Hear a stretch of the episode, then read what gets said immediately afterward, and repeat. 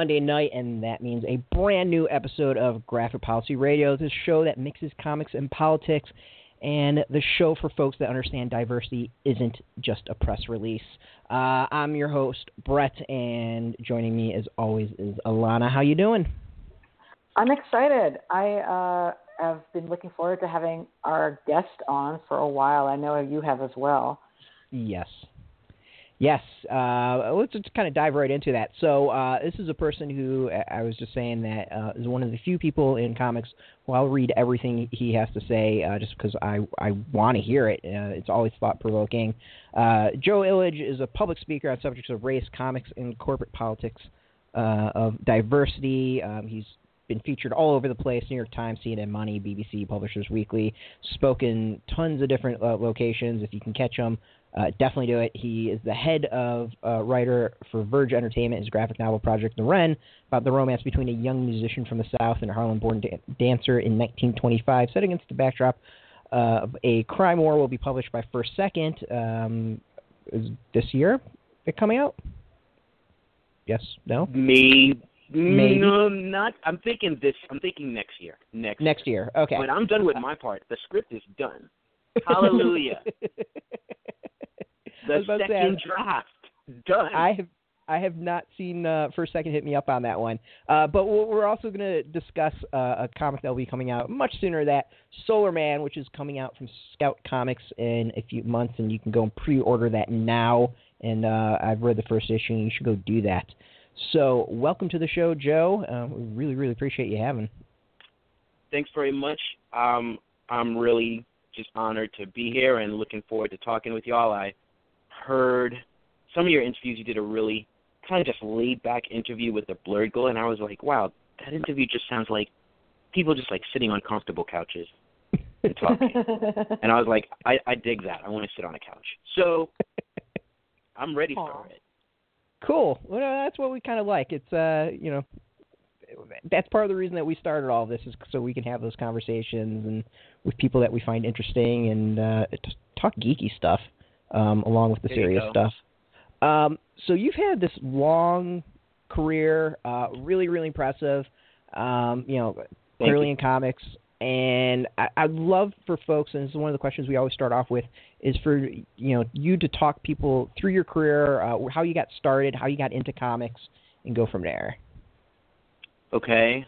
Um, my interest in comics started ever since I was in the second grade, and every Friday my mom would take me to the newsstand and she would buy soap opera magazines and she would buy me comic books. So I was a major DC Comics head. Um, Legion of Superheroes was my favorite comic book at the time, and I've been buying comic books all my life. And what happened was in 1993, I saw an ad in a catalog for an internship at a company called Milestone Media, and Milestone Media was the first black owned comic book company to have a publishing deal with an industry giant which was DC Comics and I started there right from the bottom and I went through their internship and after a few months they were kind enough to take me under their wing and offer me a part-time job.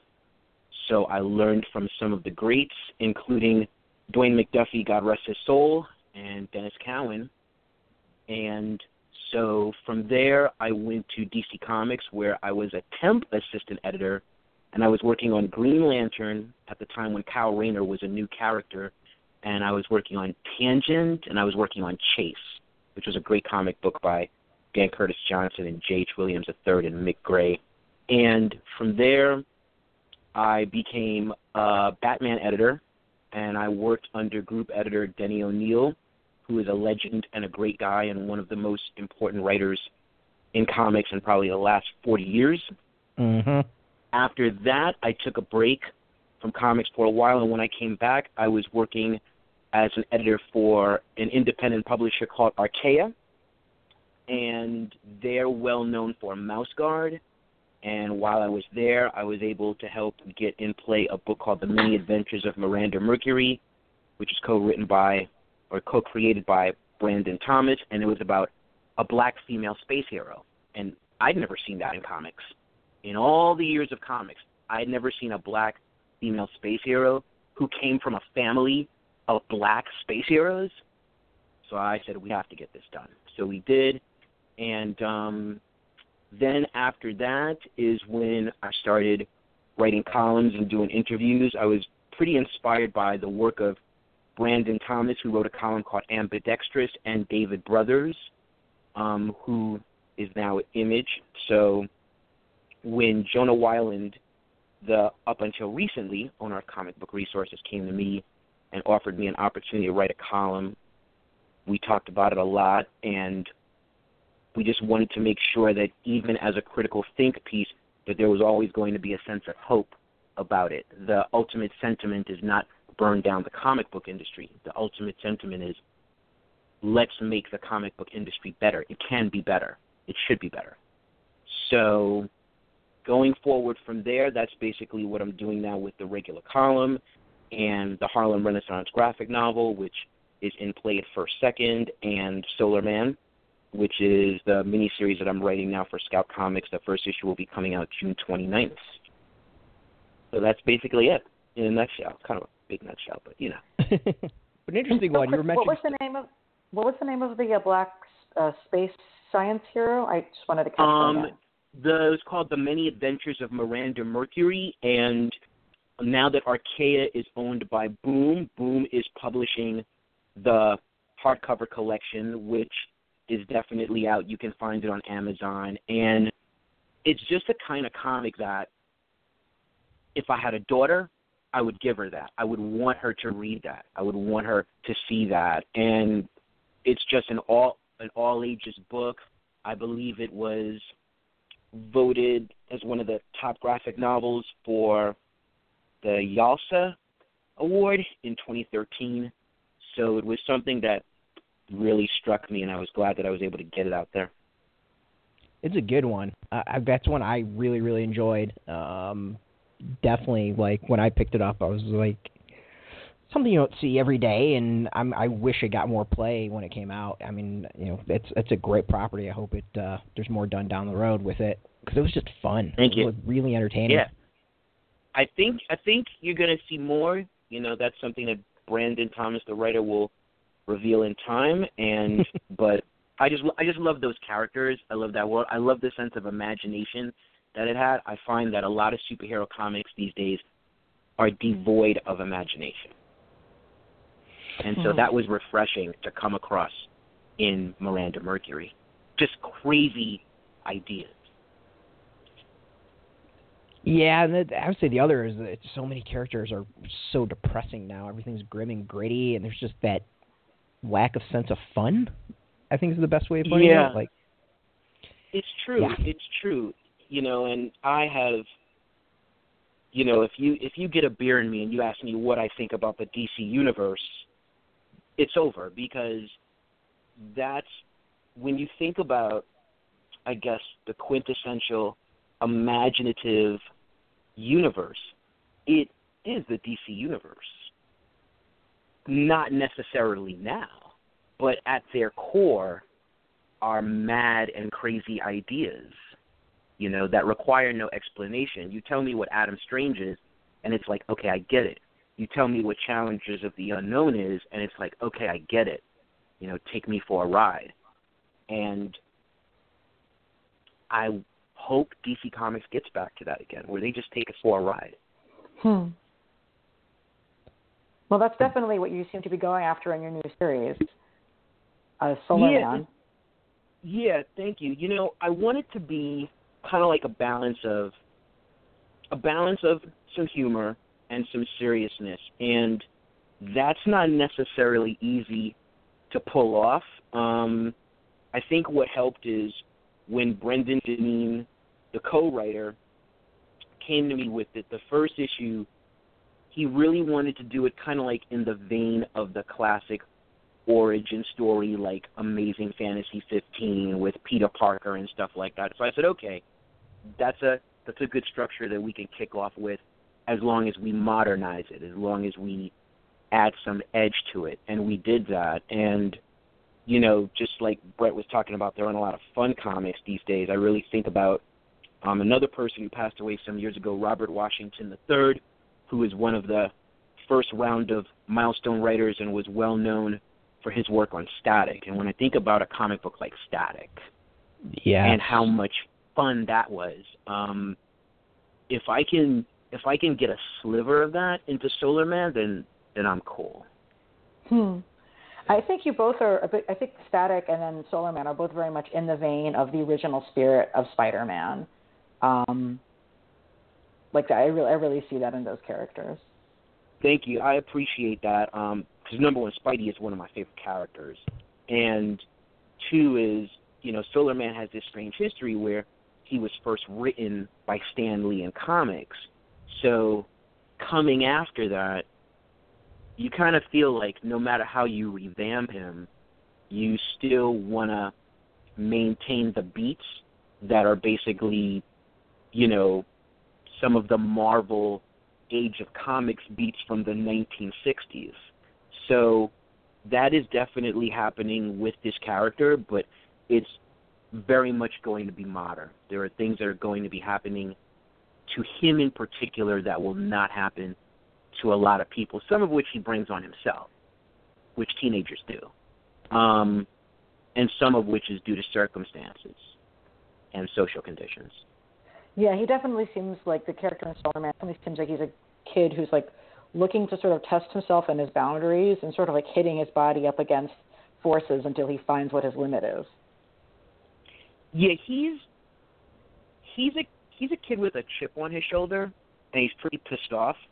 And so he's a hacker, and he uses that as a way to funnel his anger into this righteous thing that he thinks he's doing, which is exposing like sleazy politicians and you know people of influence who are doing shady things. And he's telling himself he's doing that for the right reason he's not doing that for the right reason and by the time you get to the end of the first story we'll find out why he's doing this, why he's angry, why he has a chip on his shoulder, and how that basically propelled the story forward and impacts how he sees people in general and how he sees his enemies. Hmm. That's definitely an interesting angle. Um, you know, one of the things that struck me as someone who lives in New York, and I, I learned recently that you live in New York as well, uh, was do, the story yep. is very much set in East New York, which for folks who don't know is a neighborhood in Brooklyn. Um, and I was sort of wondering how that came to be part of the character's origin story, if that has particular significance to you. It's you know it's funny because originally the character was supposed to live in Texas or Las Vegas. No, not Texas. Las Vegas. He was supposed to live in Las Vegas, and I was like, okay, wait a minute. If you're talking about a young black man in present time, then let's put him in some place where the environment is going to speak to the social drama that's being played out now. And so I was born and raised in Brooklyn, and I'm back in Brooklyn now. I live in a Flatbush area. And East New York, so far, seems to be the only neighborhood that has not been totally gentrified or has even been touched by the fingers of Madame Gentrification. And so mm-hmm. I felt like that was the proper setting to kick this story off because part of his issue, which we'll expand upon, is he thinks he's too good to live there and he thinks the people that live there are beneath him. So that kind of fuels a bunch of other things, and there's a reason he's living there.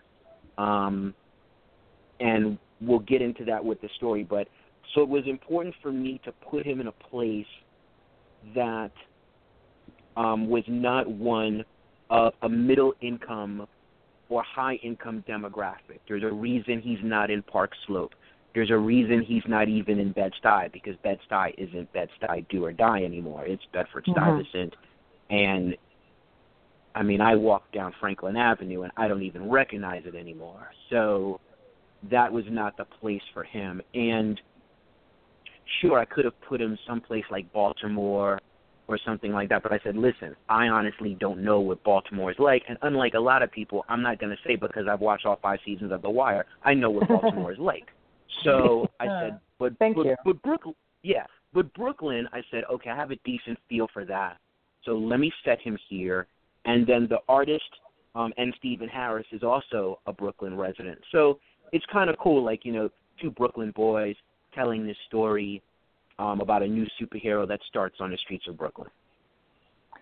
That's really. I mean, it's it's really. I really like having the specific neighborhood setting. Like people, you can't write about New York like a monolith. It's just. It, I know, you know, it's just not. It doesn't work that way.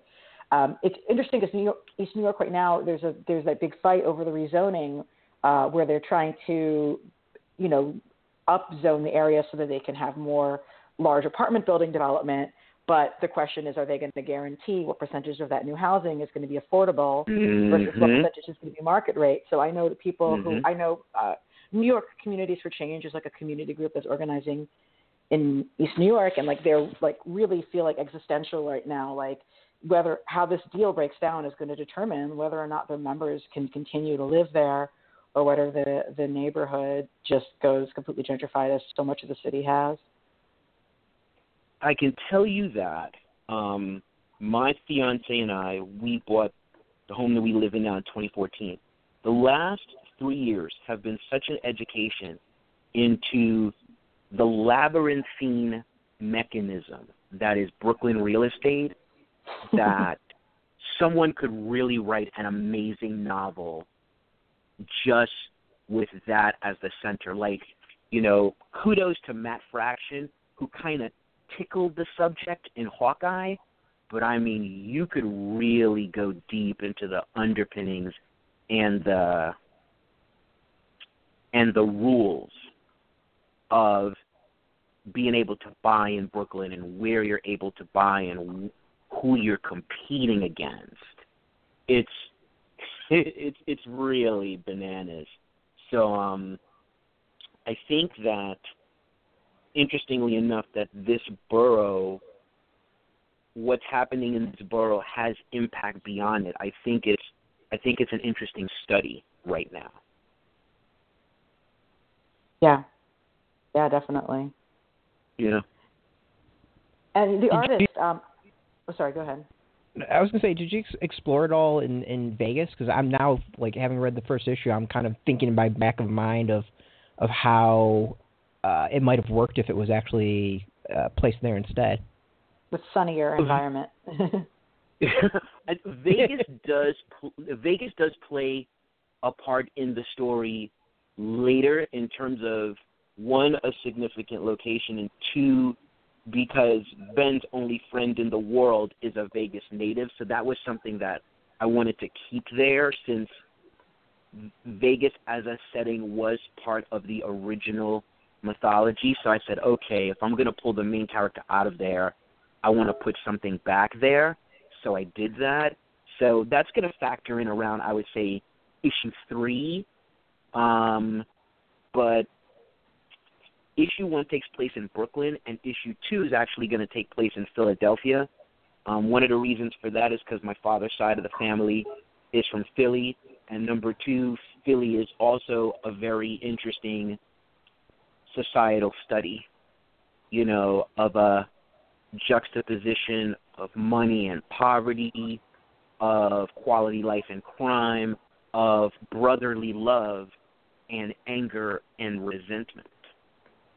So I felt like throwing him in the mix there could also have some oomph to it as well. I'm really excited for that. Um, sorry for cutting you off, Elana. Your your question. Oh, no, I was just wondering about the artist you're working with. Um, his style is very polished. It's very. It the comic sort of looks like it would be in line with what you see at DC right now, honestly. Um, and I was curious, like, how you guys ended up working together, uh, and how you connected to the project. Gotcha. So his name is N. Stephen Harris, and he and I go way back. I mean, we've been friends since I would say the 90s. And what happened is when I started working in the Batman editorial office, the very first story that I edited was a Huntress story in a Batman 80-page annual, and he was and he was the guy I called. I said, "Hey, you want to do this?" And he did it. So he was the first artist that I hired as a Batman editor, and I've just seen him do really good work for years. He was the artist and visualizer of Aztec, the Ultimate Man, which was written by Grant Morrison and Mark Millar. He's drawn Deadpool. He's drawn Captain America. He did a lot of other Batman work. He does an independent um, book now, which takes place in Harlem, called Ajala: A Series of Adventures, with co-creator and writer Robert Garrett. Um, but and he did Voltron with Brandon Thomas. But something he did that really blew me away was an issue of a comic called Watson and Holmes, and it oh, was nominated yeah. for an Eisner. Yeah, he did issue six with um, writer Brandon Easton, which was about sex trafficking, and it was nominated, I believe, for three Eisners in 2014. And the storytelling was so perfect, and his line work was so fluid that even though I had known Steve's work for years and I knew Steve as a person, I said, "Wow, I, I think this may represent the apex of his work, and he's not done yet. So when the opportunity came to find an artist for Solar Man, I really had to hit the ground running. So we had an original artist who, for a variety of reasons, couldn't be involved. And then there was someone else that I was actually thinking of, but I was like, hey, look, I haven't worked with that person before. So because I was really in a situation where I had to move, I said I need to work with someone that I know, that I trust, that is a professional and will hit their deadlines, and that is talented and will give this the right feel.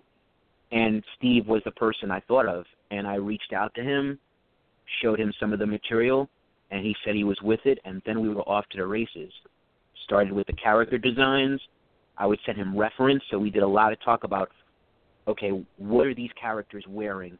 what do they look like? One thing that I really like about um, Ben Tucker, um, the Solar Man, is that he's light skinned and he's got a lot of hair. And when you look at black people in comics, definitely historically, there's been one shade.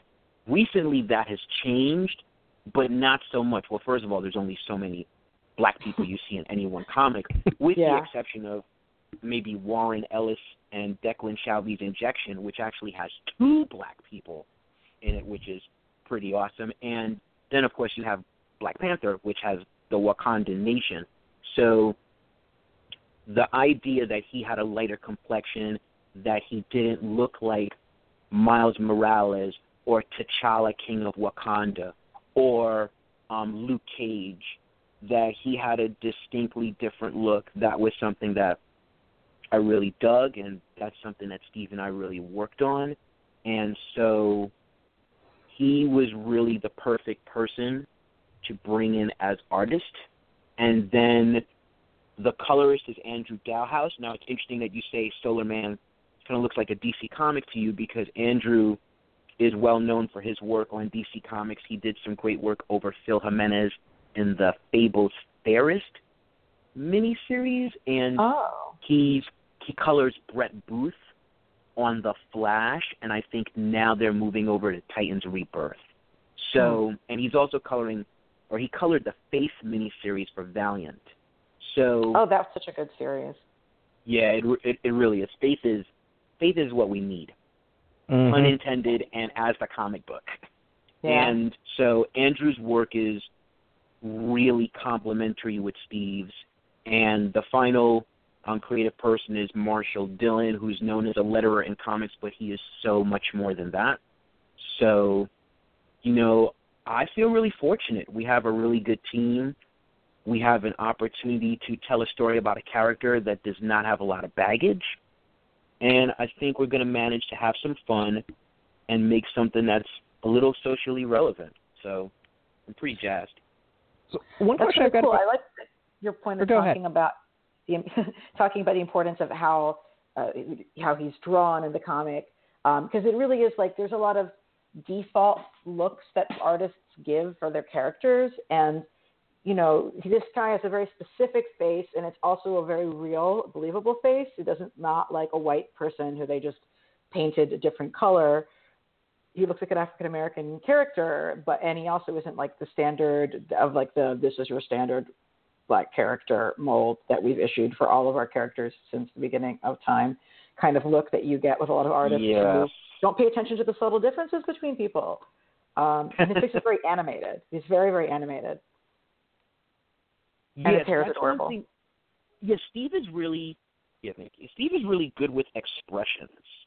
Um, he's like Chris Cross in that way, who is also a Milestone alumni. There are certain people that they can really nail this variety of facial expressions and give um, a character so much.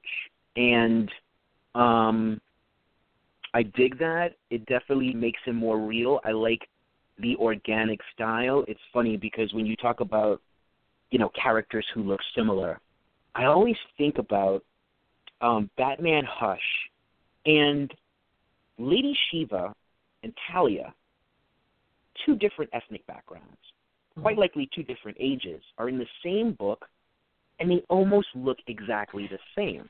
That's my pet peeve. oh. Yeah, it's it's crazy. And if you if you've been in comics for a while and you're familiar with um the question by um Denny O'Neil, Denys Cowan, and Malcolm Jones III, Lady Shiva had such a distinctive look. Like she didn't look like anybody else on the planet Earth. So when I saw her in Batman Hush and she seemed relatively homogenized, that was kind of like an indicator for me like, okay, don't ever do that as an editor. Don't ever do that. Like because I went to art school, so one of the things is I'm fortunate enough that even though I cannot do what these visual creative talents can do, I understand the vocabulary of what they do. So when I'm speaking to artists, I'm speaking in their language. So I can I can say, let's not do this. Like so sometimes, you know, Steve may want to kill me because I might say, you know, let's think about his eyes or you know, we have to make sure his face is consistent at any angle, things like that. But um it's really important. It's important that when you see him, you know that kid. You know who he is. That kid is probably someone in your neighborhood, depending upon where you live. So I want him to feel that familiar to you. You, you Yeah. talked about it a little bit uh, describing the series, and you, mentioned some of the history of it. How'd you actually come about working on the title or and you know writing the, the actual series? Well, what happened is um, the creators of Solar Man, David Oliphant and Deborah Cowman, they were looking to bring the character back. So they were looking for a publisher, and they met Brendan Deneen, who's my co-writer, and he's also the publisher of Scout Comics. And they thought that Scout Comics would be a good fit for Solar Man, and they said that they wanted to make Solar Man black. And I suspect the reason they wanted to do that is because with a black male superhero in present times, you can stand out. If he's a white male superhero, he's going to get lost in the sea of white male superheroes. So when that happened, Brendan reached out to me because we've known each other for years. He's familiar with my work and the various projects that I'm working on, and he knows where I'm coming from in terms of diversity and things like that and my background with Milestone. He said, "Hey, I'd I'd love for you to work with me on this." And I said, "Okay, how much room do we have to play? Are we just doing a black face of the old version, or are we we really creating a new modern version?" And he said, "We have a lot of room." I said, "Okay, let's go." So um, I had the pleasure of meeting um, David and Deborah, and we all get along really well. We have a lot of conversations. We have the same goals with the character. So I came in that way as a writer, and then in terms of being the editor of the series as well, that was something that I decided because I felt like as an editor, I represent the last line of quality control. So it was important to me that this have a certain standard of quality.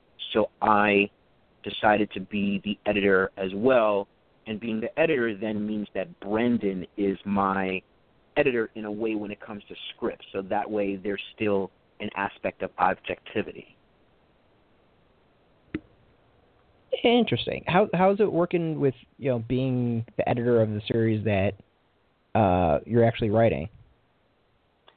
Yeah, you have to kind of switch the hats, right? So when I'm writing, it's it's really all about the story and trying to make sure that all the through lines are met, trying to make sure that I'm building to a crescendo, trying to make sure that all characters get their time and that I'm doing something that I would find interesting. Like that's kind of my standard. If I don't if I don't find it interesting, then it needs to be reworked. And I actually wrote a draft. Brendan wrote the first draft of the script for issue one, and then I wrote the second draft. And I was like, that's a pretty solid draft. And then I read some Valiant stuff by Robert Venditti, and I read some Cyborg by David Walker. And mm-hmm. I threw that draft away and wrote another draft. Because I felt like it has to be of a certain standard. I wanted to be able to sit with these other books, and it should. You know, we should all aspire for a certain standard of quality. So, from a writing standpoint, that's my goal. From an editorial standpoint, it's making sure that everyone is trying to tell the story, that all the elements m- mesh together well, and that it's happening in a timely fashion. Because that's the most important thing. You can be putting out the best book, but if it doesn't come out every 30 days, you're in trouble. So the fact that it has to stay on schedule is something that I have to enforce kindly. And, you know, I have a really great team, so it's pretty easy. And everyone just meshes with each other well. So there's no there's no stylistic clashing. Yeah, it sounds like you got you're you know you're kind of firing on all cylinders. Um, so one thing that kind of stood out when you were talking about with the the revamp of Solarman is the diversity aspect, and that you said you know just the fact of the lack of it uh, kind of makes the the character stand out. Um, you know, for you, I mean, you've written about it a lot, you've talked about it a lot. Like, what do you think is holding back real diversity in comics? Um, it, you know, as much as there's talk about it and hiring and revamps and companies saying they're going with it, it it still feels like it's a struggle and you know, it's everything's a fight. Um, I think there are three things that are going on. One is money, right? Because at the underpinning of all of this, even be, even before you get to ethics and morals and what people really want to do, there's money, and people can always say, well, this writer of color does not have a track record of sales that justifies putting he or she on this book. So there's that excuse that happens, which is the mainstream comic book industry, I feel, is a low risk environment. And so it's easy to say, I want this writer to do it because that writer is doing five books already. It's easy to say, I want that writer to do it because that writer is doing work that is actually selling high five figures. It's much harder to bring on someone else who is talented but has not been allowed to get a track record. What is good is that the narrative now, I believe, is forcing the people of power at the mainstream companies to do that but then they're caught in between forces two and forces three, right? So force two is, quite frankly, a lot of them are not as progressive as they think they are. Mm-hmm. Mm-hmm. You know, they'll say, "Oh yeah, I'm all for diversity, this and that," and it's like, "Yeah, let me see your friends. Let me see what authors you're reading. Have you heard of this person? Have you heard of that person? So you say you're progressive, but your worldview is still pretty monolithic. And then the so so there's a lack of flavor in the higher echelons of some of these companies. And flavor doesn't mean I'm not white, so I'm so I automatically have it. You know, because there are people of color whom have attempted to and successfully passed with their ethnic background not being an issue for years. So, force three is I think people in power do not want to seem like they are they're bending to the will of the narrative. They want to they want to maintain a certain kind of power. So they don't want to be like, well, I'm going to hire people of color because you've called my operation out as not having it. I'm going to do good stories by good writers, and it doesn't matter what color they are. It doesn't matter what gender they are, which is BS, mm-hmm. right? But um, so I think it's a combination of those three obstacles. But look, we are seeing some change. We need to see more. Um, in terms of the top two companies, Marvel is doing it better. That's a fact. And Marvel still has work to do, but they That's are sure. doing it better. Yeah, Marvel has work to do, but they're doing it better than DC Comics. Um, no way. If I think, well, okay, so the last column that I wrote talked about the fact that in July of this month, I looked through previews. I was able to find four comic books written by black writers. DC zero. Four to zero. Zero in 2016 is negative 10. And so just something like that is an unfortunate picture. Then you pull you pull back further and you say, okay, where are the black women?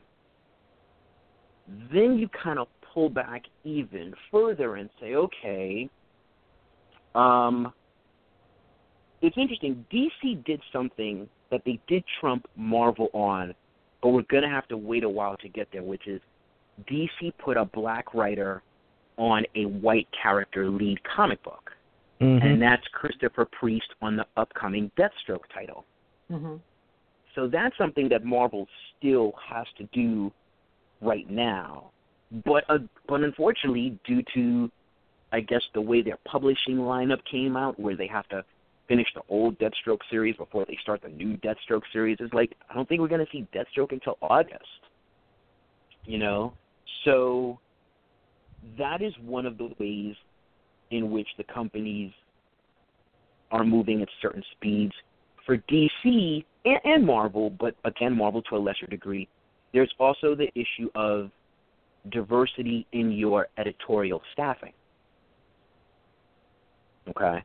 Because if you have a variety of different perspectives on your staff, those perspectives are going to show through in the work and the choices of talent that are brought to this table. There are so many talented people out there that are not Caucasian with all working limbs and male that there's still a lot of room to explore.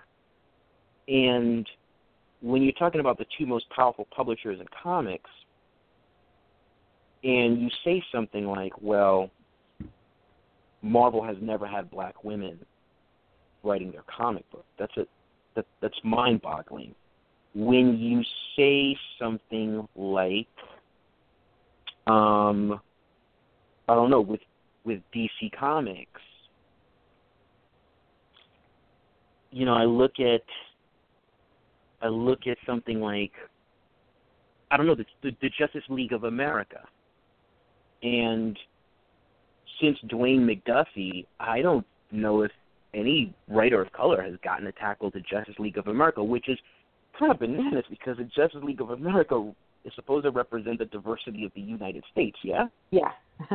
and so, um, how about a woman becoming the monthly writer of Justice League of America? You know, instead of instead of all these dudes. How about that? You know, give Gail I mean, Simone what- Justice League of America. Oh my God, for real. I mean, Brett and I went through this entire episode of the podcast where we sort of did our dream cast essentially of who we wanted, fantasy draft as as you will, of who we wanted to have write all the new DC re- write and, and do art for all the different DC rebirth titles, and it was really easy for us to make a list of artists and writers who were diverse and were qualified to do this Mhm. sort of work whose like careers Mhm. were at the level where it made sense for them to be writing and or drawing for a DC. I think we were like easily 50% female, easily, and we had a ton of creators of color on that list, and it wasn't hard. And if people it's- of color or people who gave a damn were in decision making positions at the publishers, like these things would happen. There's, it's not like there's no pipeline for people who have these skills. It's not like there's no one with experience to hire. There's plenty of people. Absolutely. And I think another thing that's happening, which is really a double edged sword at DC Comics in particular, is there's a re engagement of older generation talent. And that's cool in a sense that you remember these people who helped get you here. But on the other hand, you know, there are new voices out there. So, you know, I, I don't know how it works. I don't know where the line is, but I think it's important for all creators to understand that they have a time, and while they have that time, they have to milk it for all it's worth, and especially from a financial standpoint. You know, if you're, you know, the money that you're making, like have an IRA account set up, have a plan because you know everyone's train reaches the end of the station. I mean, ex- with very few exceptions, some people are allowed to keep coming back and keep coming back and keep coming back. But yeah. if talent is not handled in waves, then there's new voices that never get to sit at the table. And and that's a shame. I guess what's good now is that there's more opportunity for these voices to do their own things than ever before. Nothing is stopping anyone from putting out a comic book. I mean, just what's going on in web comics, I haven't even started to scratch the surface Yeah. of web comics yet. I feel like I would have to take a week and just live in the live in the web and get a sense of it all. But there's really nothing stopping creative people from getting their stories out using the sequential art form. So if there's any positive to the inequities that are happening at the big publishers, then that's the positive. That beyond those two worlds is this wide landscape where you have relative freedom and you're not held down by the rules of corporate intellectual properties.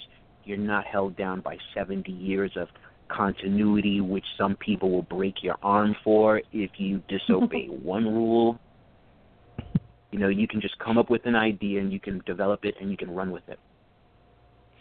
It, it's interesting you bring up the the old the you know old school folks coming back, and I- you know I think part of that is because when they were doing it, and, and you basically nailed it, and that they you know they didn't have you know IRAs and and good management of money, and uh, you know let's be honest, the industry doesn't hasn't had the best record of taking care of you know its its vets and the and the people who've created everything, and you know in an That's ideal world. The hero initiative shouldn't exist in an ideal world. Like there's, Yeah. there shouldn't be a Mhm. reason for it Absolutely Uh, right. and that the fact that we have you know have that is just is like a black will be forever a black mark on the industry as long as it, I think it exists. Mhm. Um, you, Well I mean, said. you talked you talked about when you're starting um, with Milestone and you started with internship. Did did you get paid as, as an intern back then? Because this is something we've, Well- talked about every so often. I, I I got paid um a very small stipend and now I'm Okay. going to date myself because at the time the Metro card did not give you a free transfer to your next mode of transportation. So I lived in a two fare zone. And so I had to pay two fares going to Milestone and two fares going back home, but they only gave me enough for one fare in each direction. So in actuality, I was losing money um, every day I interned there, and so it was it was very little, but I did it for the experience. And mm-hmm.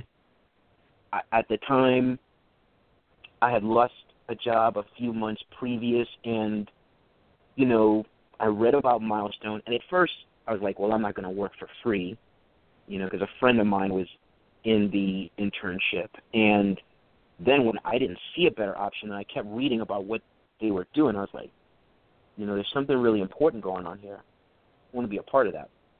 I want to see what's going on.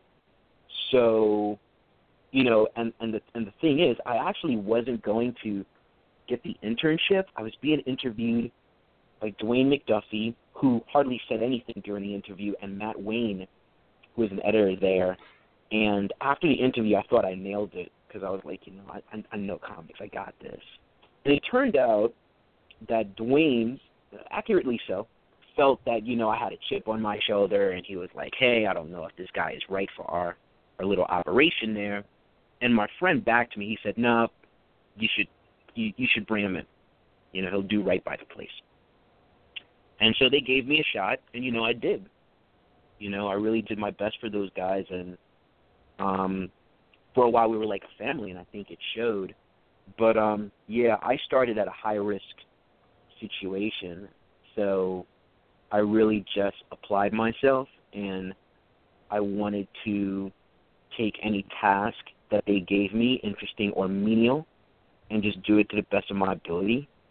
And I did. And I got lucky that they wanted to to teach me everything that they knew, you know, and um I learned a lot and it's part of it's part of the reason why I've been able, I guess, to kind of, you know, still navigate in this business, which is pretty merciless. Like this, this business has no problem swinging the scythe around and just leaving you headless at the curb. Yeah. Yeah, it's an understatement. yeah, you know what I, you know what I mean. Like, like there are corpses and tread marks on burst bellies everywhere in comics, and um, I'm fortunate enough that thus far I'm not one of those. Uh, you know, one of the the main points that we that keeps circling around in the conversations online is what what are the strategies that you work for DC as an editor, like you know how the industry works.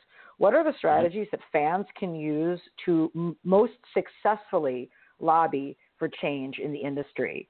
Um, because like one of the things we always say in organizing is like, what is the theory of change? Like, what is the action that people can take that will result in the result that we want to see, rather than just like making us feel good, which is not a terrible thing in this world, but is not going to uh, ultimately get the results we want. Like, what what should we be doing as fans who want diversity in our in the creative staff that work on comics, as well as in the characters who are in the comics? Like, what can we do that will make this change happen? Wow. There were two things. First one is really difficult because it would take planning and unification of efforts in maybe about two years.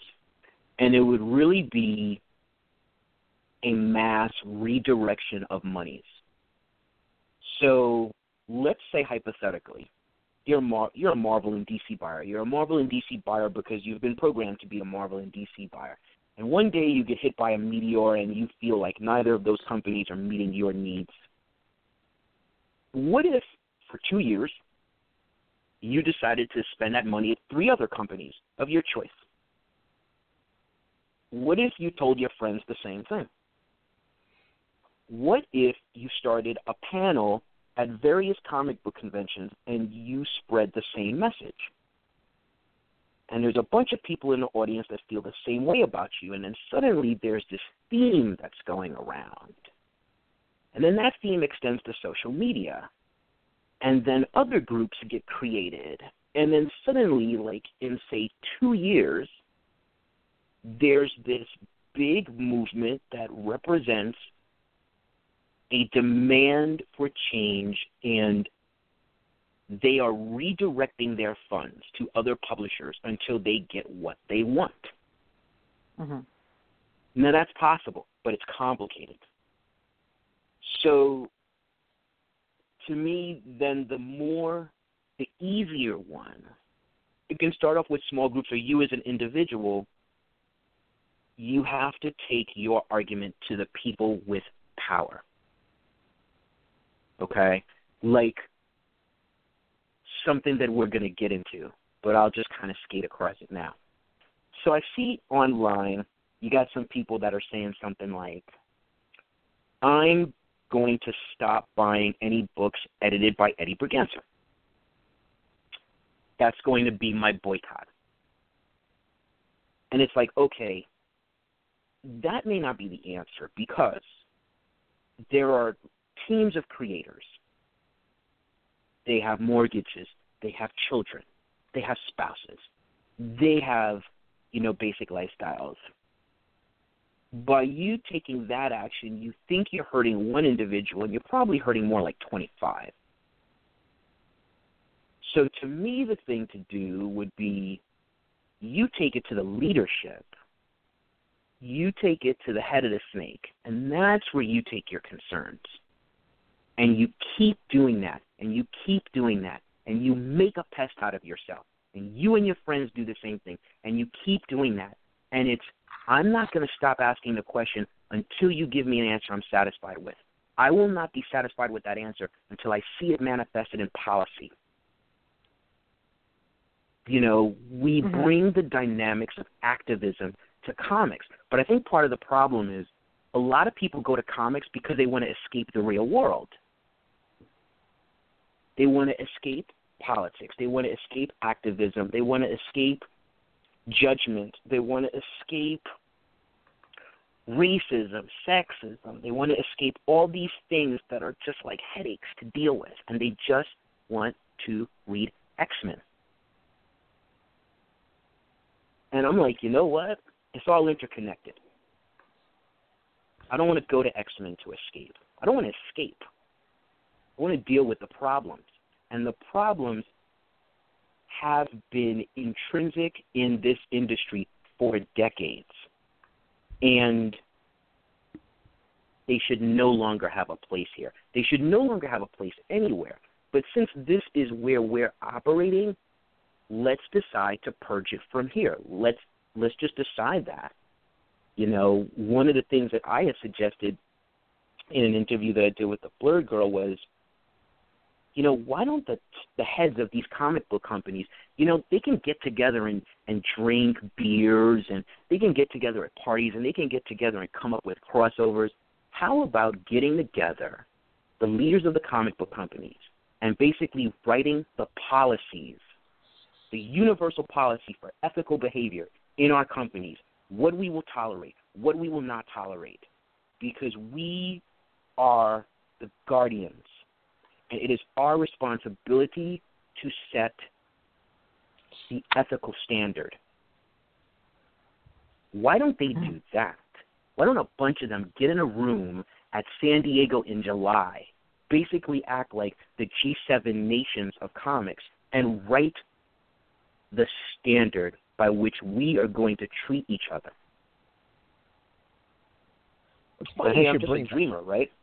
Uh, well, it's, it's funny that you mentioned this because when the whole alley thing went down, we were figuring out what our next steps were to try to create change. And what you're describing is exactly what we were bringing up, and it just died. I mean, the, the more people we talked to about it and try to get involved, like there was just a wall of of inactivity and, and diffusion of anyone wanting to do it, uh, which was really depressing because it was it was a, a two step thing. Was one exactly what you're describing of, of actually creating an, a, a role of ethics with uh, with bloggers, with the companies themselves, and stick to it. And then the other was uh, the the second prong was to actually take it to the higher ups, not the up ups of, of Marvel and DC, but we're talking Disney and Warner Brothers. You buy stock, you know, you go to your meetings and you protest at the, the stockholders meetings, and you keep on bringing up over and over and over again.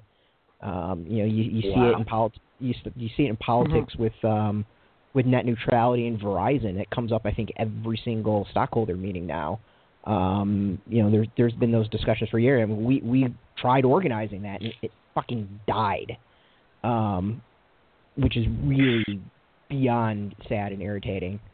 Um, and you're talking to two people who do political organizing for a living, um, and, and it died. So I mean, we we wow. got pushback. Like, I, I, yeah, it's just beyond frustrating. I mean, the thing is, there's a whole. Yeah, go ahead. Sorry, sorry. real quick. There's like a whole crew of folks who are really active um, as writers and on social media uh, around issues of representation and, and also about harassment and sexism in the industry and racism in the industry and homophobia in the industry. And like it seems like a lot of the most vocal and most the most engaged fans in in the in the comics world are people who are angry about this stuff right now. So it's sort of like a weird gap between people who have things to say and then like needing to take action beyond that. And I think that people may have holdups because they view themselves as being critics or writers or something like that in a way that they don't think they, can actually also be activists. But they don't realize that they're the only people who will really because other people are just not as invested, you know. Right. Yeah, no, I hear you, and I think the irony is that the critics and the journalists and the writers basically are the activists, right? Mhm. Because creators are terribly compromised because they still have to operate in the mechanism. I cannot imagine, swear to God, God bless the female creators who can work for DC Comics in the midst of all of this. I can't imagine what that's like. Mm-hmm. So well, there's like two right now. Yeah, exactly. Sorry. but um, wow, that's that's a damn shame. But um, so creators are conflicted, and so it's hard for them to be activists unless they've achieved a certain kind of power where they don't need the two um, top publishers anymore. For example, like a Kelly Sue DeConnick.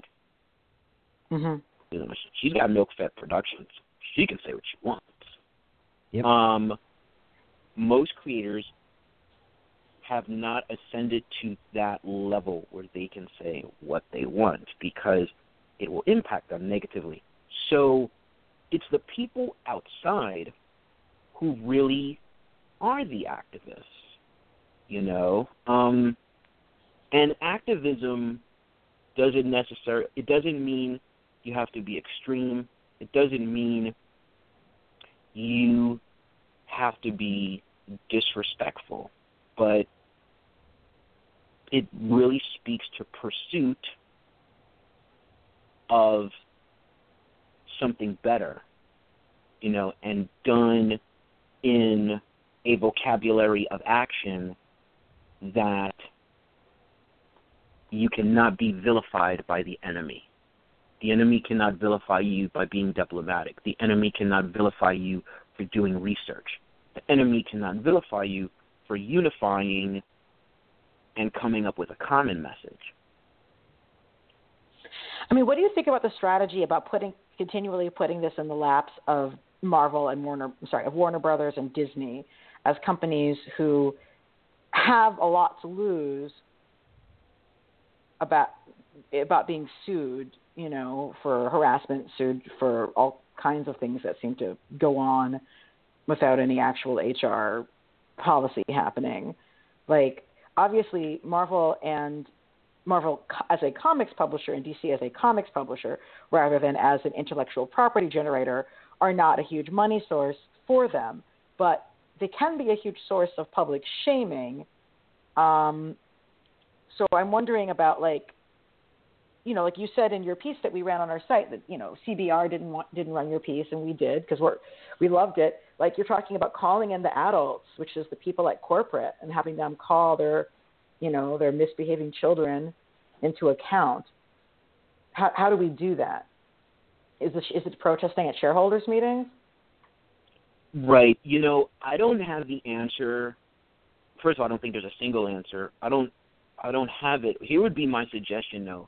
If if you're going to go after, say, the parent companies, then it would be really good if you had someone who used to operate at that level, so they know the rules of that level.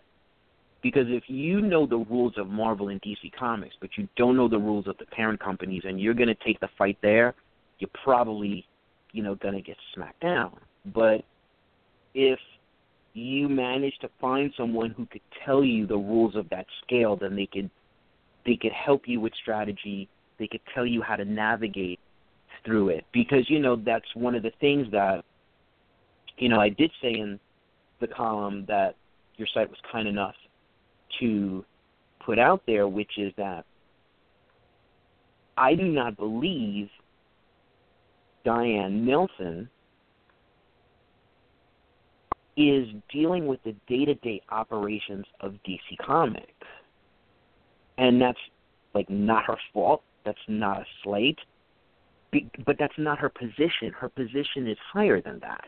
If she was the Jenette Kahn of the 21st century, then we'd be talking about a different thing. Because she'd be uh-huh. the president of DC Comics, and she'd be in the trenches every day, and this stuff would be happening on the same floor that right. she's sitting on but she's but I, in a yeah. different atmosphere. So that's why, to me, there's that disconnect, you know, between um, a female president of an overarching company and female harassment in a subsidiary company.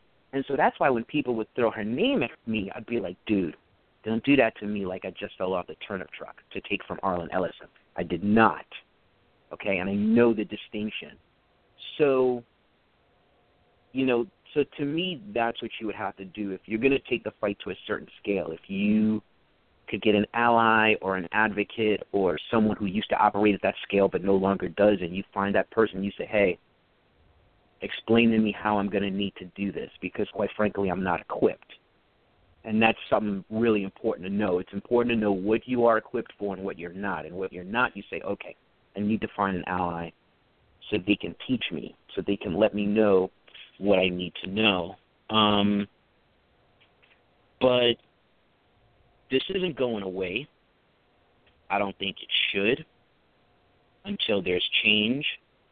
So, what's needed is a constructive, continuous effort. And I see people like, you know, Janelle Asselin doing that. Mm-hmm. You know, God bless that woman. Yeah. I'm really glad she got the Eisner nomination. I think she should have gotten it for her journalism as well as for her comics public publisher. But um, I mean, yeah, I mean, I think. Do you think that? I mean, you might not know the answer either, but like, do you get the sense at all that DC corporate even knows about what's happening at the publisher level with the harassment that's going on? I mean, there finally was like one story covering it in the mainstream press but it's like not on the Wall Street Journal. You know what I mean? It's not in Variety yet. I, I think we have to. I think we have to. I suspect that we have to get stories into Variety and the Hollywood Reporter, and wow. then they'll pay attention. Wow, that would be something. Um, I think they know about it, but I would imagine that there are corporate mechanisms that deal with that in whatever way the rules dictate. And, you know, human resources is one big mystery world, and human resources exists to serve the, the company. company. You know, yeah. if if in the if in the twentieth century, if at that time human resources serve the individual, that is a dead era. Human resources serves the company. Once well, you invented. know that, yeah, huh? I mean, they were invented in an effort to stymie to stymie union organizing. Like that was what HR was developed to do, was to give people the sense that there was something they could do through their employer with their employer to deal with the oppressive conditions that they worked under. But mm-hmm. I mean, that said, like there, the fact that there doesn't even seem to be an operational HR department protecting the fact like that they're that these companies are trying to make money um, is kind of mystifying. I think yeah, they're leaving I themselves kind of vulnerable. It's I think it comes down to the fact that in our hearts we would we would like to think that because this is a sanctuary of imagination that the ugliness of the rest of the world would not get here. And so what we're dealing with is the really harsh disillusionment. Um, and unfortunately, unfortunately, there's more villainy than justice, right? So mm-hmm. I guess we got to figure out a way to shift that. Well, I've, I've got a question. I mean, you you worked for DC when when you started. Did they ever give you like an HR handbook or sit you down for policies? I mean, I know every corporate job I've had, which I'm not. I mean, a lot of works in politics is not like it's the most mature industry in the entire world. Um, I've at least been given HR handbooks of like what is acceptable and what's not, and had to sign a piece of paper whether or not I actually re- you know read what was in front of me. I can tell you that when I was at DC Comics, if I remember correctly, there was an email that we would get every six months. Interesting. Okay. And the, e- and the, and the email was basically the reminder of ethics of behavior and the reminder of consequence. And so, and then here's a funny thing that happened to me, which kind of woke me up. Now, this was during No Man's Land, but this was before I became the editor of Birds of Prey. And one day, I walk back into my office, and there's a, a woman sitting in my chair at my desk. And it turned out to be the legendary Barbara Kesel, right? And so I talk with her, and I used to have like all the covers of all the different books that I was working on, all on the walls and stuff like that. And she looked at a, a, a Batman cover with Batgirl on it, and her and she was like, her legs are spread. What woman can get in that position? Can you tell me what woman can get in that position? Does that look right to you? And I wasn't ready for that. Like I was green. I was 29. I wasn't ready for that. So I was like, um, you should go speak to Benny about that. His office is right over there. But that really was a wake up call for me, because you know, because it's like, you know, this is not just about you um, bringing a cultural diversity and looking out for that, you know, you have to look out for representation in general. So when I became the editor of Birds of Prey, that was something that I was really conscious about. I was like, okay, except for Wonder Woman, this comic book at this time is really representing female heroes at DC Comics, and it's representing female friendship. And you are now responsible for that so take it seriously.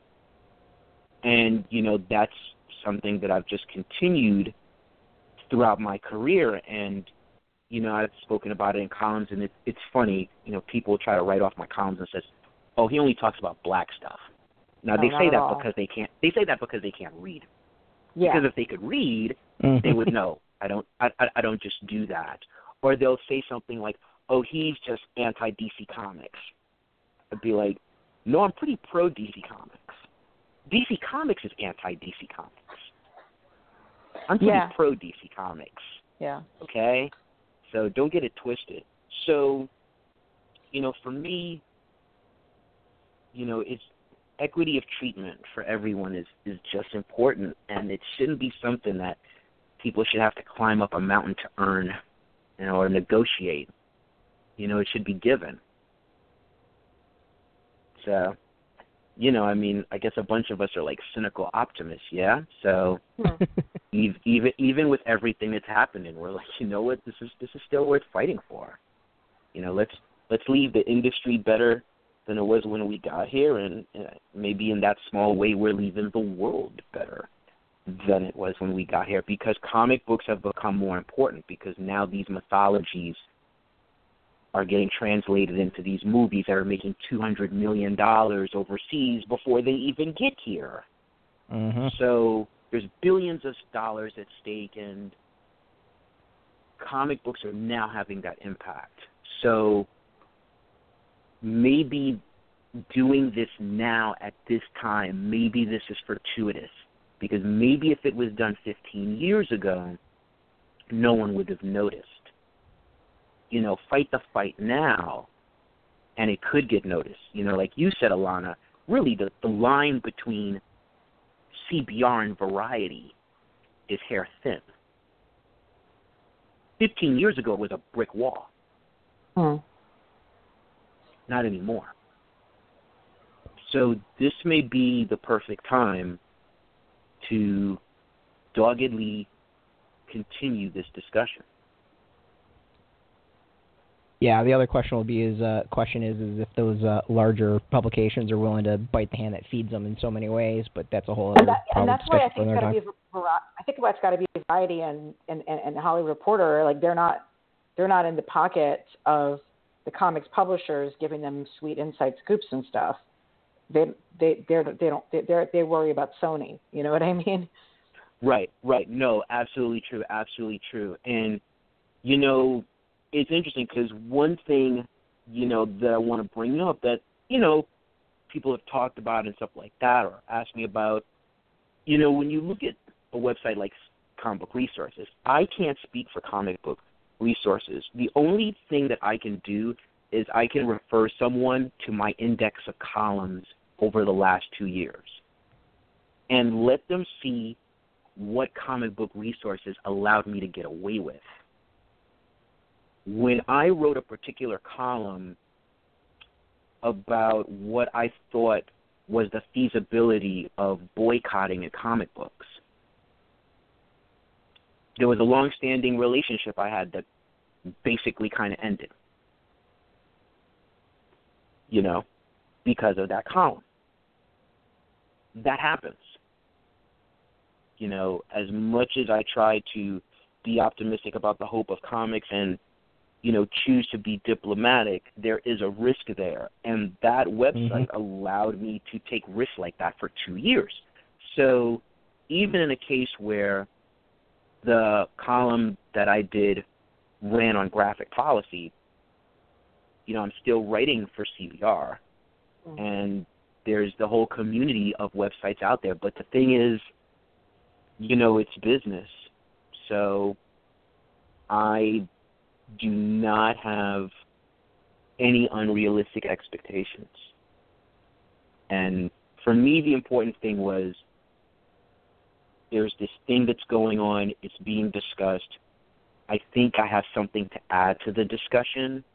Um, and I felt that there was a sense of an immediacy to do that. I kind of felt like I don't really have the time to to edit this.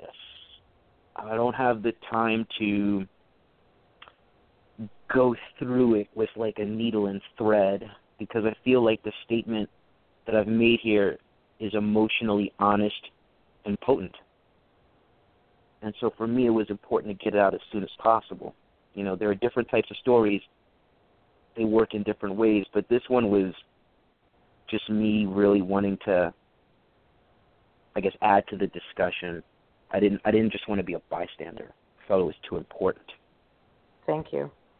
Definitely. Yeah, You're welcome. yeah, it was definitely something to get out right away. It- it- It's interesting, if, you know, with the idea of, of the boycott. There's actually two questions I got for you. You, you brought up boycotts a couple times. We've talked about it and danced around a little bit. It- it- do the comic companies or the bigger companies of Disney and, and Warner Brothers do they care about the comics or do they care about the IP? I mean, it's one thing to, to boycott a comic that's selling, you know, fifty thousand dollars or fifty thousand copies that brings in what maybe two hundred thousand dollars a month minus all the expenses for it, uh, versus as you said, you know, a movie that made two hundred million dollars and hasn't even opened in the U.S. I mean, it's one thing to, to boycott, you know, Captain America the comic versus Captain America Civil War the movie. Um, you know, i- is it a you know to do the latter? Would you actually maybe finally get the the actual um, attention of Hmm. of Disney and and and Warner Brothers. And then the second is when you're talking about Birds of Prey as an editor, it was interesting you brought up that you know you had to focus on fe- friendship and there you you, re- you realized the representation of what that series was. As an editor, like were you conscious of the audience that was probably enjoying the book or maybe who the book was for, and you know, did you work towards you know uh, delivering a comic for that audience? And, and as a whole, like, do you think that's something that seems to be missing in the industry? Because when we've talked to creators, especially around these relaunches, we've said, "Hey, have you talked to your editors and figured out like who your comic is for and what your audience is?" And I think every single creator's come back and been like, "Nope, no idea." They just said, "Come up with a concept and go from there." And no matter how clearly it was, this series is pro- would work really well geared towards this audience. Like the creators are just like, "No, we've never had that discussion." Wow. Yeah. okay. There's a All lot right, there. Sorry. So, oh, no, no worries. So, first question in terms of the boycott, I feel this hypothetically. I'm not advocating it. Hypothetically, if there was a mass boycott of a Captain America comic book, I do believe that publicity of that would get to the main corporation. And the thing about the mainstream audience is they don't know the difference. So they could read that you're boycotting Captain America the comic book, but they'll think you're boycotting Captain America, period. And they Hmm. will blow it up to a higher proportion. And it, I, and then I think it would start to annoy people at the corporate level. So I do think, depending upon the comic, if it has a character that is an intellectual property of visibility on a global scale, I think it is possible to get the attention of the parent company. I think it is possible to get impact. Again, I don't advocate that. Um, and I think boycotting is a really slippery slope because companies are owned by companies that are connected to other companies that do these operations in like Rwanda and places like these and if you go into that rabbit hole before you know it, you may not be buying anything Yeah. because the the the the multi national, multi corporate, multi layered complex of business is too much to I think really draw an absolute line across the board. Maybe you could do it with one. I don't know if you could do it across the board in your life. Um so I think if I was gonna say what an action would be, I think the action should be, you know, three parts. One, a redirection of monies to publishers who are doing what you believe in. Two, creating groups and expanding that message. And three, taking the discussion to the people with power. You know, do something like change.org and get like 10,000 signatures. And you send that to like two co-publishers or one editor in chief or one publisher. And you say this is this is a representation of how we feel. This is what we're looking for. You know so that's a you know that's a possible way to do it if you feel it's necessary um with me what i do as a consumer is um i try to purchase you know what i believe in and right now I think I'm spending more money outside of Marvel and DC than I'm spending inside of Marvel and DC and I'm pretty Mhm. happy about that. Um, you know, there are other companies that I think are really putting out some great stuff and I want to support them. Um, in terms of Birds of Prey, in terms of the audience, I felt like I got a sense of the Birds of Prey audience when I would read the letters that would come in from the fans. And when I would talk to the creators who interacted with fans at conventions and things like that. And I think the great thing about Birds of Prey is that I feel like Birds of Prey, you know, it, it went through a variety of demographics. Um, but I feel like in a way it did things that Wonder Woman did not. And one of them was friendship. You know, the Mhm. friendship of women. Um, because Wonder Woman's a solitary character. But with Dinah and Babs you had a friendship that started out with two people who did not who had never seen each other. You know, they did not meet until Birds of Prey 21. But before that, you know, you have Dinah who's risking her life on the orders of this woman she has never met. But through spending time with people and putting yourselves in these situations, you develop a friendship. So by the time they met, you know, they they did know each other. And then the next stage of their friendship began. And so I think for me what was just important was being aware of that, talking to women and just creating the best comic book possible. When um, I brought Butch Guice on as editor, I mean as artist, I was the editor. Um, his wife Julie would actually give him some notes, just like a few little notes, and he would throw them to me, and I'd be like, "Let's do that." That's cool by me. You know, let's get that kind of input in, and let's bring that to the book. And I was really proud of an issue. It was the first Dixon and Guice issue, which did not have Dinah and Babs as superheroes. It just had them in their regular lives, and Dinah was trying to help uh, next door neighbor, and she was being abused by her husband. Mm-hmm. And unfortunately, she ended up killing him. She shot him. And I was like, wow, this is a great non superhero superhero comic book. And it shows that we fail sometimes.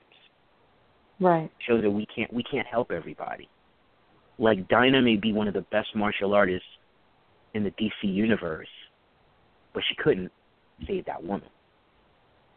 Um, and you know, with Marvel Comics, I feel like one of their most potent female relationships was Misty Knight and Colleen Wing, the Daughters of the Dragon, who I grew up on. And they're not together anymore. And I'm kind of like, which which one of you is asleep at the wheel that you're totally missing this opportunity here to bring these two women back together um, and really have a discussion not only about female friendship, interracial friendship, and and you know these two women who come from different worlds. You know, I feel like there's a really beautiful story there, and it's not getting told right now. So basically, birds. You know, that's where DC has the one up on Marvel. What are they going to do with it? I guess we'll find out in Rebirth. Huh. It's it's interesting just because like that, that those were such important comics for like just tons of people of my generation of comics readers, um, both like women and like queer people of all genders. Um, everybody was reading Birds of Prey, and it was the entrance point for so many folks who wouldn't have picked up a comic book otherwise, really, that wouldn't have known that there was something there to appeal to them. And I mean, like when you guys were working on it, like even starting in the early, like you know, pre Gail Simone stuff, like was there a notion that like this was going to have particular resonance for those audiences at all?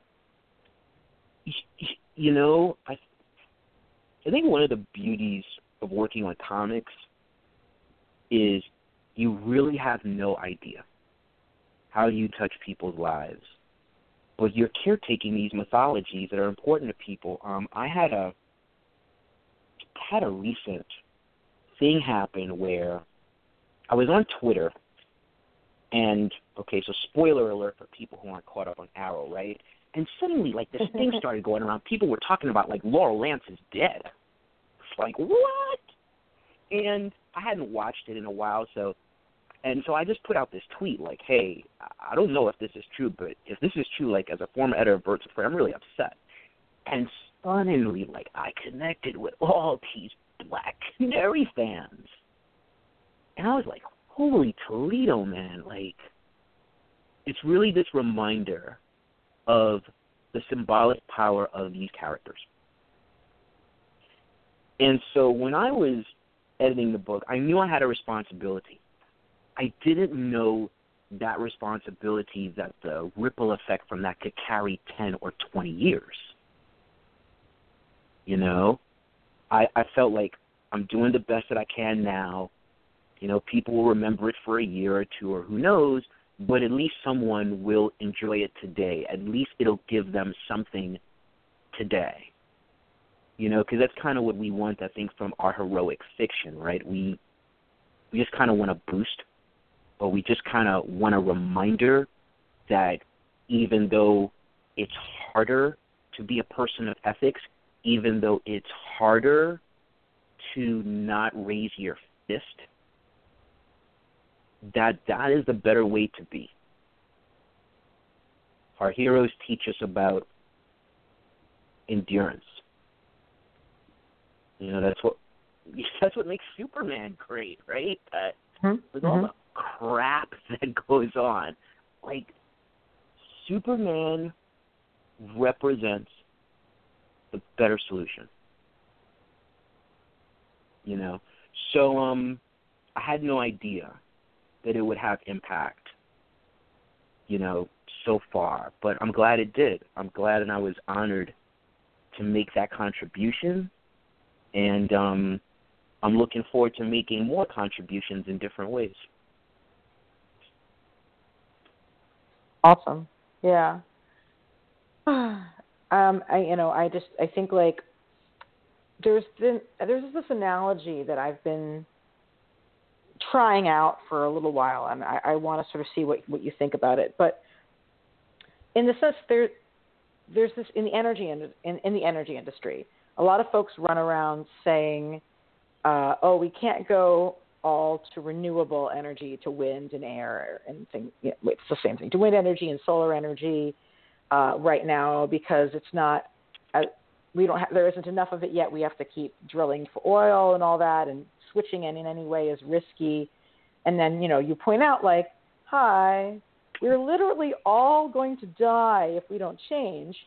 And we're just talking about making a switch in investment now that maybe it's not as immediately profitable you right now, but very soon it'll be more so because we won't be able to continue drilling, you know, drilling and using all of these um, non non replenishable fuel sources. And mm-hmm. that's sort of the metaphor for which I see the comics industry. Like they're scared to take these short term risks so they just keep on repeating themselves and recycling the same old characters by the same old creators, doing the same old, you know, non diverse and very, very locked in specific genre sort of stories. Um, and what they don't real and, and their readership keeps shrinking and shrinking. And they need to even like when you know try, doing a new book and trying something new might feel risky at first, even if it's a money loser for a few years. In the end, if it's good and if it's representing something for a new audience and if they're actually taking effort to put it into the hands of that new audience by marketing it to them, it will make money. So I sort of view the comics industry as being kind of like the fossil fuel industry. Um, it's because of its dedication to short-term protectiveness, it is ultimately undermining its ability to exist in the future at all. I mean, I think that's a perfect analogy. The comic book industry is very risk averse. The comic book industry is, in part, fueled by desperation to fight the forces of sales attrition, um, to maintain interest in fans who at this point are pretty jaded Mm-hmm. Um, if I think about a comic book that I feel like is part of a narrative that represents the hope of comics, and this is not to further um, add to a particular narrative or turn anyone into an icon or anything like that, but I really think Miss Marvel is a great comic.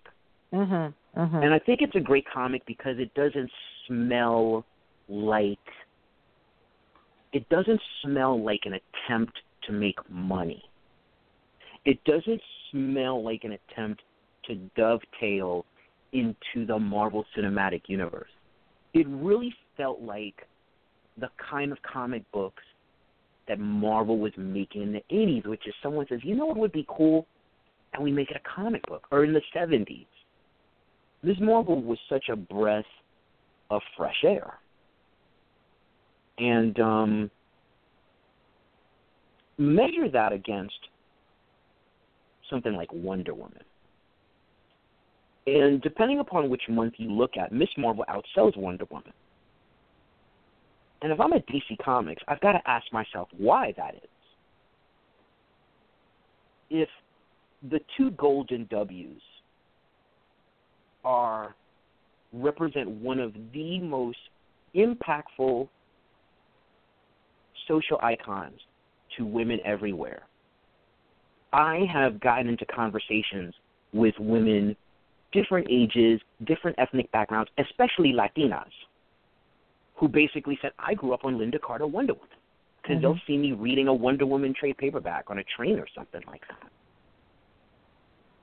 If you have a character that is that powerful and with which you could do so much, and she's being outsold by Kamala Khan. Well, first off, bow to the greatness of Kamala Khan, but secondly, you need to ask yourself why that's happening, and you need to fight. you need yeah. to fight. Diana, Princess of Themyscira, needs to put on the battle armor and fight because she's Wonder Woman. Damn it! Wonder Woman means so much to so many people. We need Wonder Woman. What are you doing selling like 30,000 copies? What are you crazy? So, sorry, getting a little emotional. It's after 11 o'clock.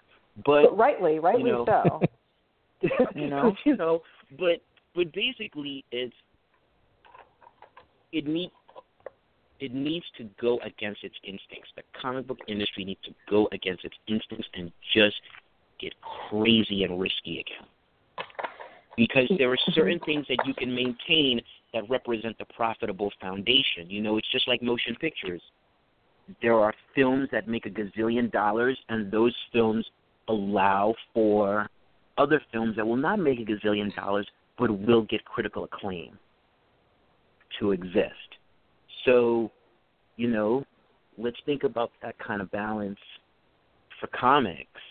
Um, you know, and see what we get out of it. Um, let us hope let us hope that despite what happened with Shelly Bond recently, that there are really brighter days ahead for Vertigo that will be defined by more than a quasi imprint run by a musician.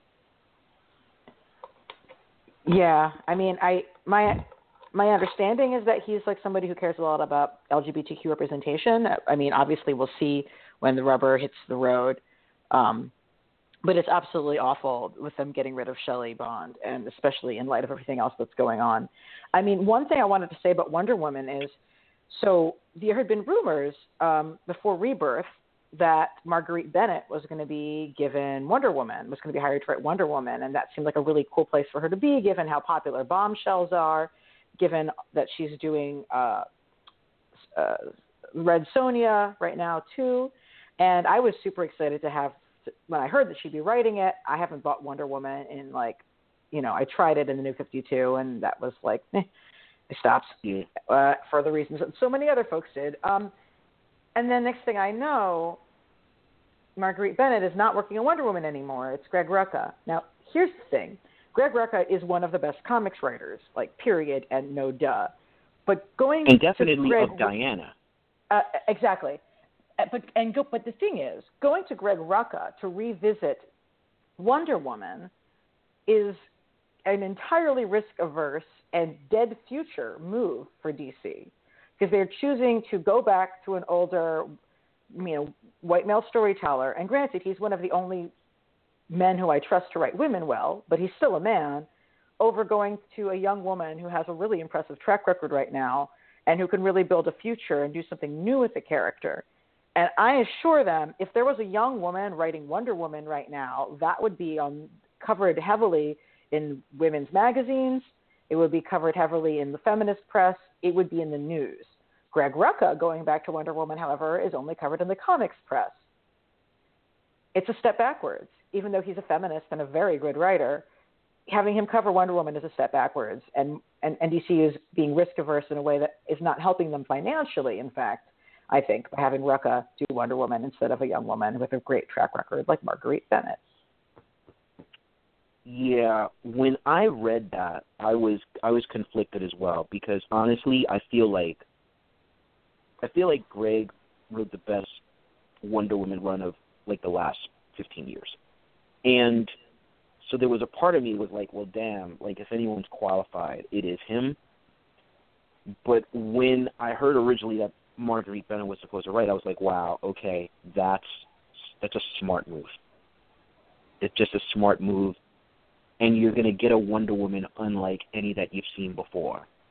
Mm-hmm. Um, but you know what would be cool? Wouldn't it be cool if Marguerite Bennett made her own Wonder Woman that was unfettered by the rules of Warner Brothers? And then she could take it there. She could go all the way. She could drill down to the DNA level of the themes and not have to worry about the Wonder Woman editor saying something or the co publishers of DC Comics saying something. Like, she could just go there, man. That book would be mind blowing. That's the book I would buy. But you also are somebody who's not completely wedded to a piece of IP for its own sake. Like it's much easier for someone who's not really like doesn't know who these writers are, you know, to say like, "Oh, I want to read a Wonder Woman book." It's a lot it's a lot harder to it's a lot harder to get out and sell something that's not related to intellectual property people know. Uh, I mean, in the long run, it's probably better for Bennett for it to be her own thing because then she owns the rights and da da da da. But right, but she doesn't have the cachet. Yeah. Yeah, exactly. Um, yeah, sorry, my apologies. I didn't mean to interrupt you. Um, no, no, but that's exactly it. Yeah. Yeah. Well, the only thing I would say to that is that Image Comics exists in defiance of that. You know, there are there are these Image Comics, and they're being made into projects. They're or, or they have a certain level of um of popularity that they have a social impact, like a saga, or Descender by Jeff Lemire and Dustin Nguyen having the movie deal like two weeks before issue one came out. Um, you know, so I think depending upon where you're positioned, I think you can still um, have visibility on a playing field inclusive of and beyond comics. I do agree that there's a certain cachet that comes with writing Wonder Woman now, right now, especially with the film coming out next year. And unfortunately, for whatever circumstances, um, Marguerite Bennett was not afforded that opportunity. Um, but when it comes to Wonder Woman, and here I go again on my soapbox. Like, why isn't there a line of Wonder Woman comic books? Like, why is there a Superman line and a Batman line, and there's not a Wonder Woman line? Really? That's not showing both your cheeks to the world about what mm. you think about this character? Are you crazy? Where's Wonder Woman, Wonder Women, Wonder Girl, Wonder World, what? I just threw you four titles for free. Where's my Etta You're Candy welcome. comic? I want something starring her being Seriously. fabulous. Yeah.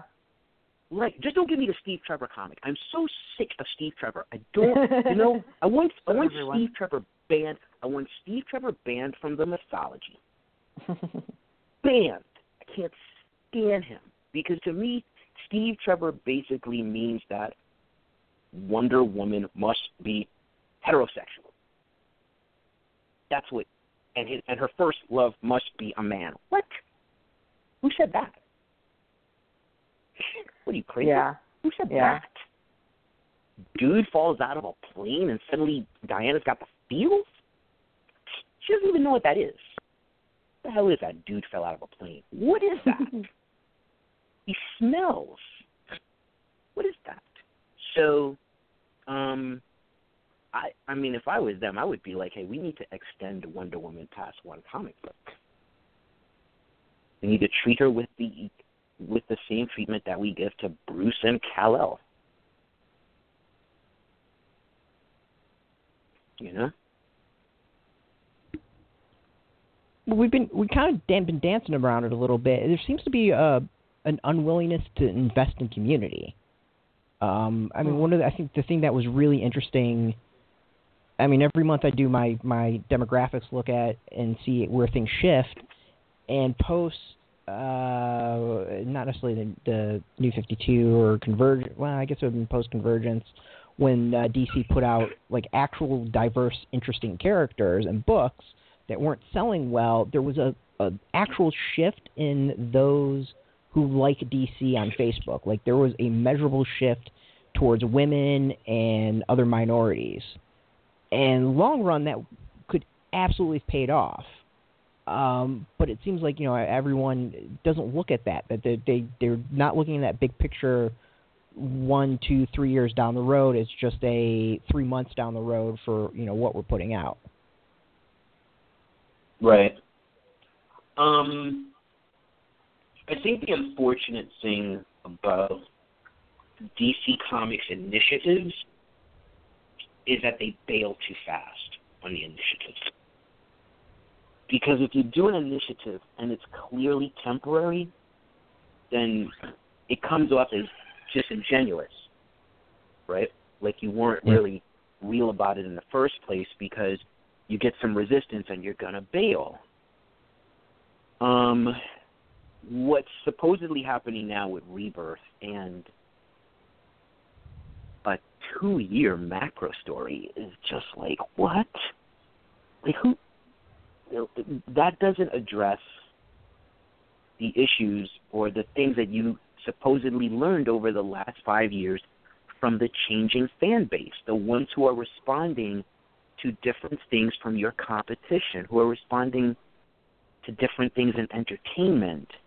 Um, so it seems to me that you should know that there are certain books that are going to make you a certain amount of money, and those should allow you to maintain other books that are not going to make a certain amount of money, and as you said, in the short run, may not be successes, but in the long run, over a period of time, they would have impact. Um, but that doesn't seem to be what's happening now in the mainstream comic industry. It doesn't seem like there's any room for risk. And crazy enough, I think I think the Marvel and DC universe were kind of were kind of built on risk. We're kind of Hmm. built on Yeah. a crazy idea coming up and someone saying, "Make that a comic book." Um, do something with that. You know, Legends of Tomorrow is a bunch of risky ideas thrown together. Rip Hunter Time Master? Who the hell knew? you know what I mean? But but there you go. So I think there would be I think it would be interesting if there was a bit more calculated risk and a bit more uncalculated risk. Just like let's just do the best that we could possibly do with this. See what happens.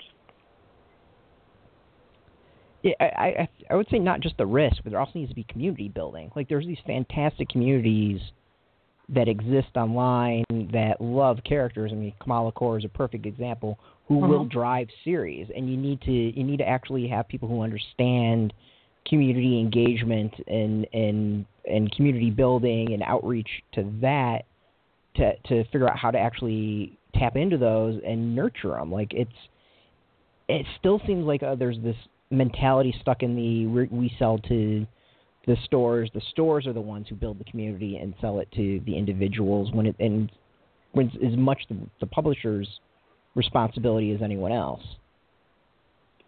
What you're saying is right, and I think part of the problem is the publishers have put the burden on the creators to engage with the communities. So, you know, Marvel basically, it seems like Kelly Sue DeConnick was the engine of Carol Corps. Um, you're talking about, you know, like virtual communities and social media. It's been my observation that a large demographic of social media managers are young women. Hmm. When you have companies run by old guys, Yeah. are they thinking about young women? When you have companies run by old guys that historically have been managing toxic environments for women, how do you compel young women to come work for your organization?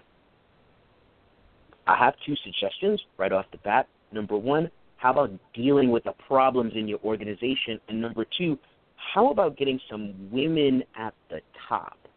Mm-hmm. How about the next Jenette Kahn? How about the next Karen Berger? How about you don't fire,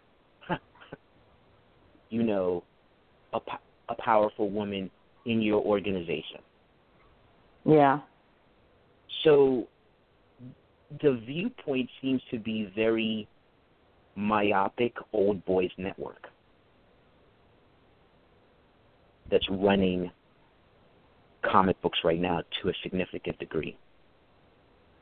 I'd love to see some women from outside of comics in some power positions look at it with a fresh set of eyes. You know? Mm-hmm. So, you know, I think speaking of what you were talking about, Brett, that the best ambassadors to make that possible, we have to make an environment that welcomes those ambassadors. Mm-hmm. Because we need them. We need them because we don't understand what they understand. And instead of us saying, well, we don't understand it and we're getting by, so it's okay. Let's acknowledge that we don't get it and let's seek out the people that do get it and let's create an environment in which they can be nurtured instead of victimized.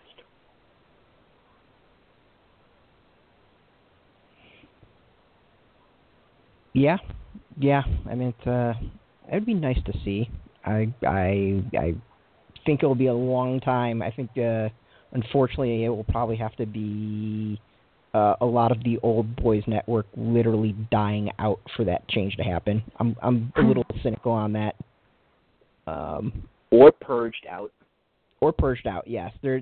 That would be other mm-hmm. would be is get to a point where things are so toxic and our uh, sales are so bad that their parent companies have no choice but to uh, make some drastic changes. Um, I don't know. It'll, it'll be really interesting. I mean, the thing that that still comes to my mind is the fact that we're talking about billion dollar uh, properties at this point, and and you know no parent company wants to deal with something that's toxic uh, in the mass, um, you know, in the masses. So hopefully it won't come to that, but I I'm a little cynical and feel like it probably will. Well, you know, hope hopefully the leaders in these power positions now will use their power and either singularly or join forces and and we can help inspire them for lack of a better term at the moment to alter the trajectory of this business if only there was a saying about power and responsibility in comics. I, I don't know. Someone should come up with it. I think so. I think so. I'm gonna I'm gonna go Google something about that and see what I come up with, and let you know. Uh, so we've had you on for a hell of a long time. Uh, as much as I'm loving the discussion, uh, I don't want to keep you on uh, too much longer. Uh, hey, I've been having all... fun. It's it's cool. Cool. Thank you. Uh, yeah, no, I appreciate it. Uh, before we have people uh, let them go, we always want them to go and um, plug, you know, whatever they want to plug. You know, obviously, we, we talked about a, a comic to begin with, but uh, you know, your platform to get people to go out and and pre-order and purchase a certain comic. So go for it, and also you know, plug how folks can follow you online and, and connect with you.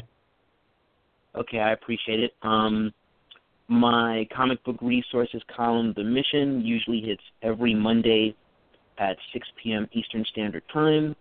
I'm now writing Solarman for Scout Comics. The first issue will be out on Wednesday, June 29th. You can find me on Facebook as Joe Illidge, I L L I D G E. You can find me on Twitter as Joseph P. Illidge. And I'm on social media quite a bit, probably slightly too much, and but I'm easy to find. Um, other than that, I would just like to take the opportunity to actually congratulate um, a friend of mine. Had some good news today. Brandon Easton has been announced as the writer of Mask. mm-hmm. or IDW based upon the 80s cartoon, which if you grew up in the 80s, you've got space in your heart for stuff like Mask and Galaxy Rangers and Bionic Six and G.I. Joe and Transformers and all that stuff. So, congratulations to him. And, um, but that's it. So, I'm pretty easy to find, and I'm always up for having good discussions as long as they're mutually respectful. yeah, I uh I can't wait for Mask. I I saw that now today and I'm like, oh, this is gonna be so much fun. It's one of the properties I I absolutely loved growing up. Or I I couldn't even tell you why. Just for some reason, that was the one I I was all about. Um, oh yeah, I'm I'm sold on it. It's gonna be it's gonna be a lot of fun. How about that fun comics? I'm looking forward to it. yes, yes, yes, yes. Well, thank you very much for uh, for joining us. I'm sure we will be inviting you again on uh, uh, the show, and it's an open invitation uh, as always. Thank you for you thanks very much. I love I love your show, and you know, Brett, you and I, we you know did the panel last year at San Diego, so we're all had friends. It was a pleasure meeting you, Elana, and talking with you, and you know, thank you again for running my column, and thank you for what you're doing. No, I appreciate it. Thank you for writing the column and, and coming to us yeah. again. It's like thanks a, for being open about all this. Thank you. You're welcome. You're welcome. So have a good night. Yeah, you, you do. Too. Hopefully, hopefully we'll be able to have another panel at San Diego. I know there was a couple submitted, so crossing my fingers. That that would be great. All right. Uh, great. All right. Well, I'll talk to y'all soon. Yeah, appreciate it. Thanks again. Good night. Okay, you will. Uh, well, yeah. So that was awesome, and I think a lot of truth and very interesting discussion. Um, so thank you everyone for for listening in and. Uh, joining in with us. And for uh, those who are listening and that came in late, you'll be able to listen to this on demand on uh, iTunes uh, and Stitcher, you know, probably like an hour or so after this ends. P- please uh, feel free to, to share it around uh, with your friends. And then also, um, this will be downloaded and uploaded onto SoundCloud and posted on our site hopefully tomorrow. Um, so you'll be able to listen it there uh, if you want to check it out again or share it around. But as always, thank you uh, very much for listening to us. So until uh, next time, I'm Brett. I'm Elana. Keep it geeky.